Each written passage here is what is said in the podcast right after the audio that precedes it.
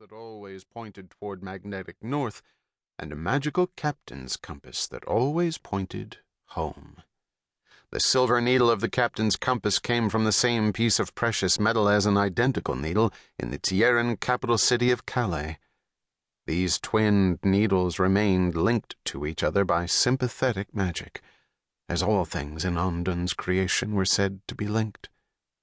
Now, as the fishhook closed in on Orusa, the crew saw a flurry of activity in the distant harbor. A ship with a bright red sail set out to meet them, sailing toward the open water. Captain Shay gestured to Criston. Go aloft and have a look, Seaman Vora. Shay's dark hair ran to his shoulders, and instead of wearing a full bushy beard like most ship captains, he kept his neatly trimmed. Nimble and unafraid of heights, the young man scrambled up the shroud lines to reach the lookout nest. During the voyage, Criston had enjoyed spending time high atop the mainmast, overlooking the waters. He had even seen several fearsome looking sea serpents, but only at a distance. As the Uraban ship approached, Criston noted its central painted icon on its square mainsail, the Eye of Urec. He spied additional movement in the harbor, where two fast Uraban galleys launched, their oars extended, beating across the water at a good clip. They spread apart, approaching the fishhook from opposite directions. Captain Shay called for a report, and Criston scrambled back down the lines to relate what he had seen to Captain Shay. I couldn't see many crewmen aboard the main ship, Captain. Maybe they just want to escort us into port. Never needed an escort before. These aren't waters that require a pilot. Shay snapped orders to his crew, and all 28 men came out on deck to stand ready. Once they know what we're offering, they'll welcome us with open arms. But don't let your guard down. He turned back to the young sailor. This could be a very interesting first voyage for you, seaman. It's not my first voyage, sir. I've spent most of my life on boats. It's your first voyage with me, and that's what counts.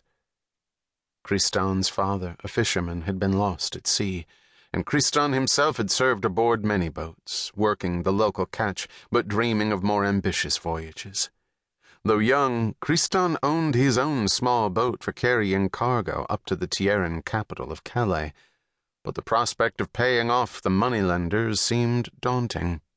So when the fishhook had passed through Windcatch on her way south and Captain Shay asked for short-term sailors to accompany him on a two-month trip to Orusa, offering wages higher than he could make on his own boat, Criston had jumped at the chance.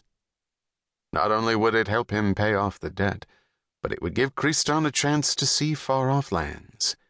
And when he returned to Windcatch with his purse full of coins, he would finally be able to marry Adrea, whom he had loved for years.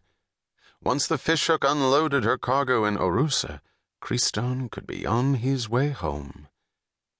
As the scarlet-sailed Uraban ship closed to within hailing distance, he spotted a man standing near the bow dressed in loose cream-colored robes, his head wrapped in a pale olba. Only five crewmen stood with the man on the foreign vessel's deck. The robed man shouted across to them in heavily accented Tierran. I am Philok, Orusa's city leader. What goods have you brought us? Shay lowered his voice to Criston. Philok. I know that name. I think he's the brother of the Soldan of Outer Wahilir. An important man. Why would he come to meet us? He frowned in consternation. Men who consider themselves important sometimes do brash things and it's rarely a good sign. The captain raised his voice and called back across the water, We're on our way to port. I can give your harbor master a full list. It is my right to inspect your cargo here and now. How do we know your boat is not filled with soldiers to attack Orusa? Why would we do that? Shay asked, genuinely perplexed. If Philok did not change course, his ship would collide with the fishhook within minutes. Captain Shay eyed the two swift war galleys coming toward them from both port and starboard. This doesn't feel right for us.